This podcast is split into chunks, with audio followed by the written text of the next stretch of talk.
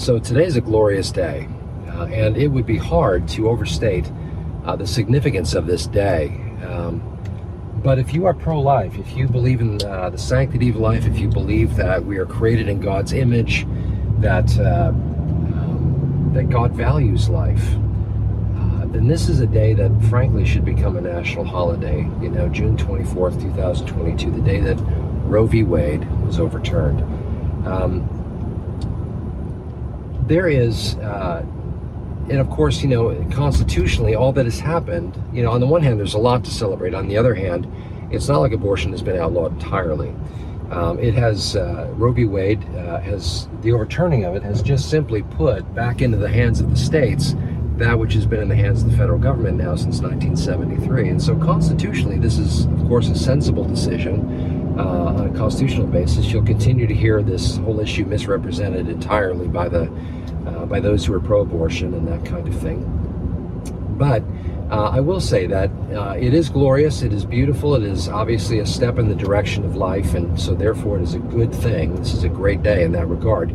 But abortion is not entirely outlawed, but so we, we rejoice that we're where we are. Um, but, you know, for any further movement, I guess, from this point, likely what's going to need to happen is not just a change of laws, but we continue to pray uh, as you all, as we always do. But I think this becomes really a main focal point now in regard to this particular issue. Uh, consistently praying for a change of hearts and minds, for people to recognize, uh, you know, the wrongness of uh, of this practice that has been around forever. Uh, you know, but this, you know, so again, while this doesn't uh, end abortion, it definitely puts sort of a stick in the eye of the spirit of the age, and that's always a good thing. So uh, we do praise the Lord for this. Um, it would be wise to recognize that um, that there's going to be lots and lots of backlash. There's going to be lots of opposition to this, um, not just on a federal or legal level, constitutional level, but also I think in terms of the relationships that people have with one another over this issue. Um, people will consistently uh, misunderstand this entire subject, you know, thinking that, you know, when you hear terms like safe abortion and that kind of thing, there is no safe abortion. Somebody dies in every abortion. That's not that's not safe at all.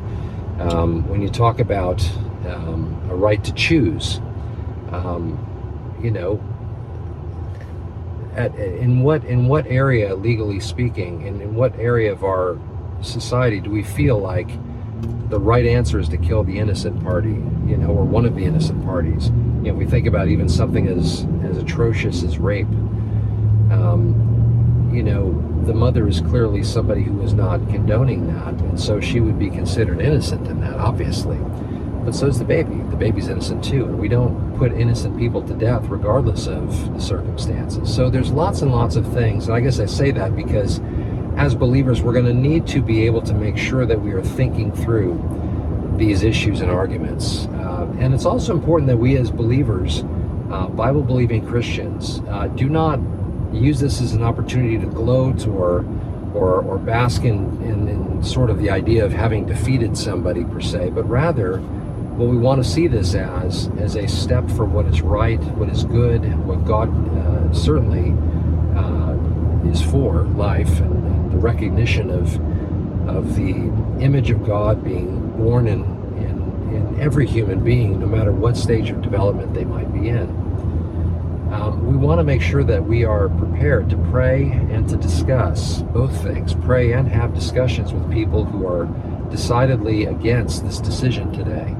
Uh, a lot of screaming and yelling and, and rhetoric and uh, all of that kind of thing are going to be going on and we need to be able to sort of be above the noise of it, above the anger and frustration and, and, emotion of it, and be able to pray and to genu- genuinely respond with love and grace um, in this issue. And so this this is on one hand a tremendous victory. It is a blessing to see this finally come to be. I was very excited uh, to see that, like literally by about eight o'clock this, about eight thirty this morning, or maybe about eight o'clock or so, I guess uh, it seems like this was like the first order of business from the Supreme Court or something today. I, I, I, I don't know that for sure, but it sure came out early. And of course, we were expecting that it was going to maybe be today or sometime very soon. Um, but I was excited to see my Twitter feed explode with uh, the news of this this decision. I do find it ironic that the leak of Alito's brief, uh, his opinion that, uh, or the opinion that he wrote, um, that ended up becoming a 6-3 decision uh, in favor uh, of overturning. Um, but when it was leaked, you know, the general consensus was that it was leaked so that the justices would find themselves potentially living under threat and therefore be afraid to stand on the side of overturning and that kind of thing. But in essence, the way the Lord ended up using it uh, was to rush, you know, bring, bring, not rush, but bring this decision out even sooner than it likely would have been decided. And so, uh, in a sense, it sort of backfired on the side of those who uh, who were who are, are for uh, the aborting of children.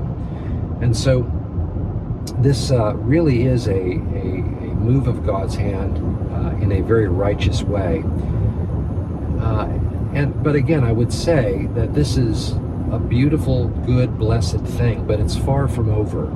There's going to be again a lot of rhetoric, vitriol in the resistance that comes against it.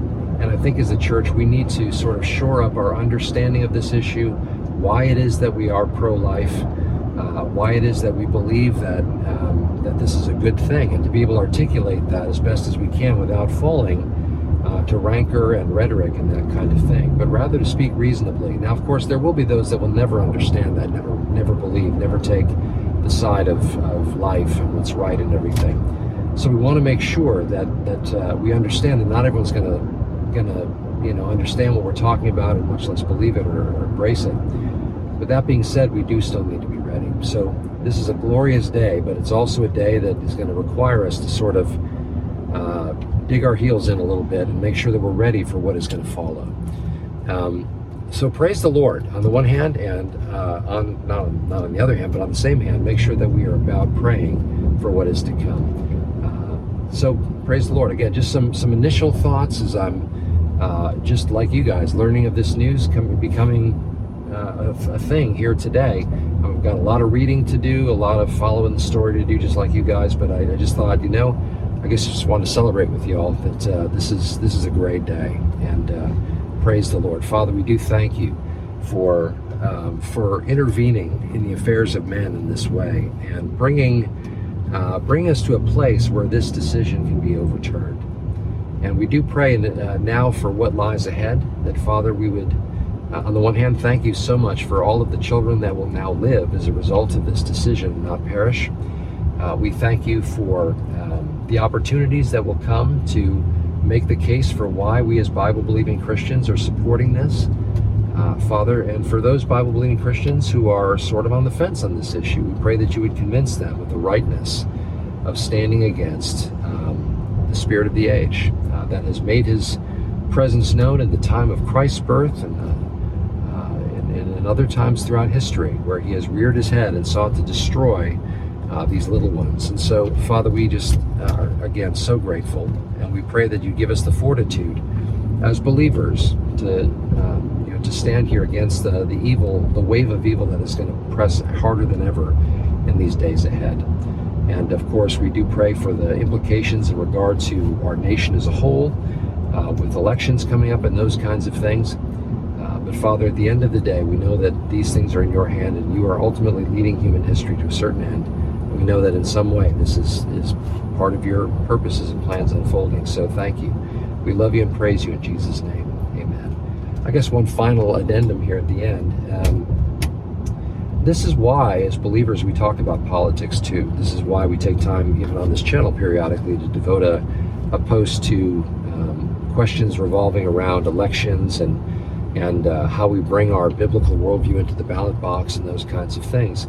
Um, it is significant, and, and I, I, I, don't mean this to you know come off wrong or anything, but uh, you know in the last election, um, there were a lot of people, myself included, who were not fans of of, uh, of Donald Trump. Uh, I'm I'm a big fan of some of the particular things that he did in terms of policy and those kinds of things, but on a personal level, I would much rather have had somebody else in the White House um, from a character standpoint.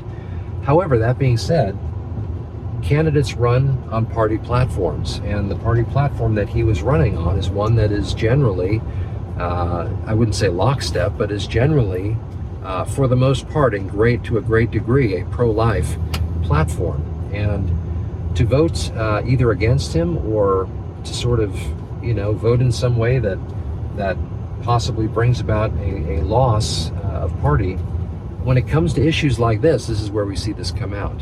Uh, one thing that we have to say in retrospect, um, regardless of what you thought about the man personally, regardless of what I thought about personally, um, and by the way, I, guess I'll, I'll, just go on record as saying that, you know, um, in 2024, I'm kind of pulling DeSantis. I'm not really pulling Trump. So, um, but but that being said, you know, I guess that's neither here nor there. But that being said, um, Trump installed three conservative justices. It is very, very unlikely that this decision would have possibly uh, come off the way that it did um, today. Uh, you know, if uh, if in fact a different candidate had been in the White House during that time. And so it's just important for us to remember that on the one hand, uh, at the end of the day, we are, as believers, neither Republicans nor Democrats. We are monarchists who are looking for Jesus to come and establish his kingdom. The truth is that he has put us in such a time as places this, places this, where we can have a say in our in our governance. Uh, here in America, we have the beautiful, blessed privilege of engaging in politics in a government that is of the people, by the people, and for the people. Uh, and, and, we should not squander that, especially when it comes to issues like this, which are all, always part of our national conversation. So, um, again, this isn't intended to be spanking or anything like that, but if you are one who sets aside involvement in politics, just understand that this is the kind of these are the kinds of things that take place within the realm of politics. And it's important for us to recognize that we have a, an opportunity to sway things in a way that we believe lines up biblically with what God has said. So, just a last thought that I wanted to add on the end of this as well. But thanks for watching. Thanks for listening. And uh, again, be praying. Uh, pray for me. I'll pray for you uh, in the days to come because this uh, this is an issue that is going to be on the table at the very forefront of the table for quite some time, I would suspect. So praise the Lord, we're where we are today. Let's pray that it continues to move in this direction.